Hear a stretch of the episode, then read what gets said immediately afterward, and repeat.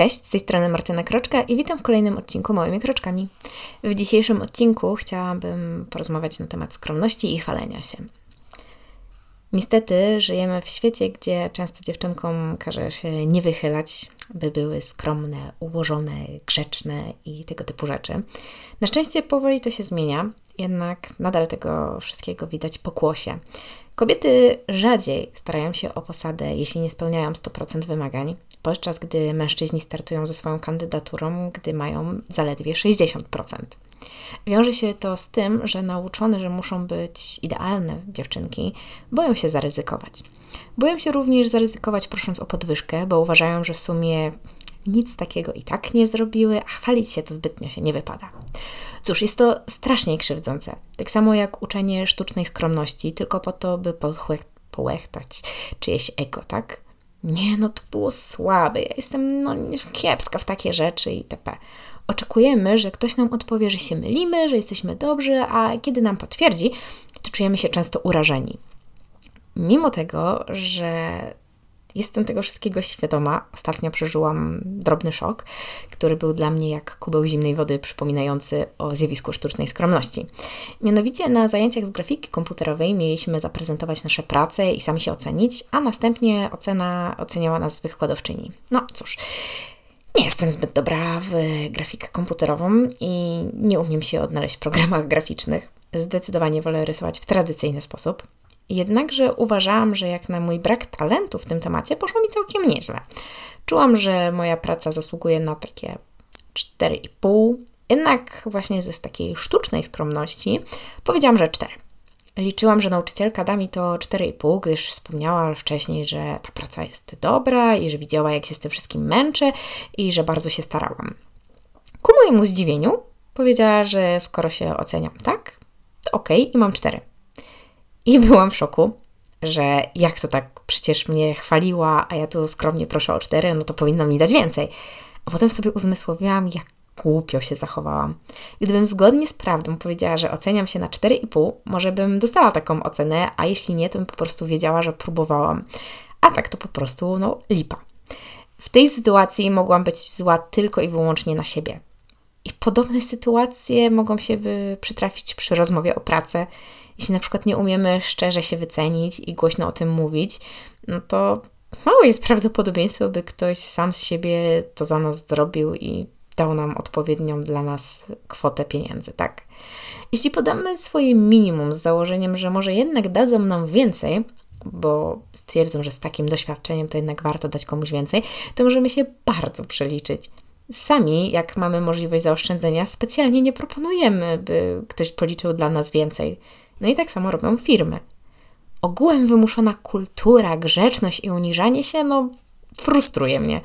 Wychodzę z założenia, że dla każdego odnosić się powinniśmy uprzejmie, chyba że no, ktoś nam bardzo zajdzie za skórę. No ale inaczej będę się zwracała także do prezesa firmy, inaczej do koleżanki z pracy. No to jest oczywiste, tak? Ale nie lubię, gdy każe mi się wręcz no po prostu uniżać. Dla mnie jest to straszne podlizywanie, którego nie toleruję.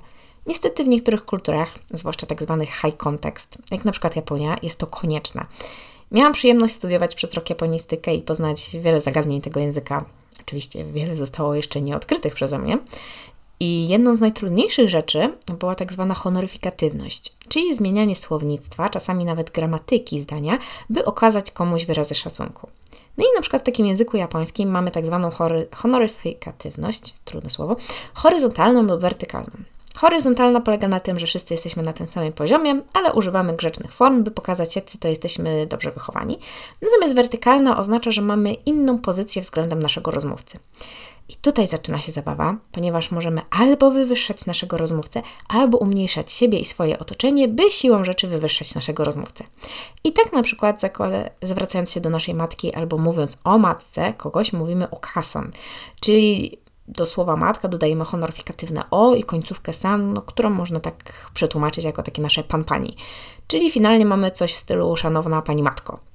Natomiast gdy chcemy uniżyć nas i naszą rodzinę, by wywyższyć rozmówcę, wtedy powiemy haha, czyli po prostu mama.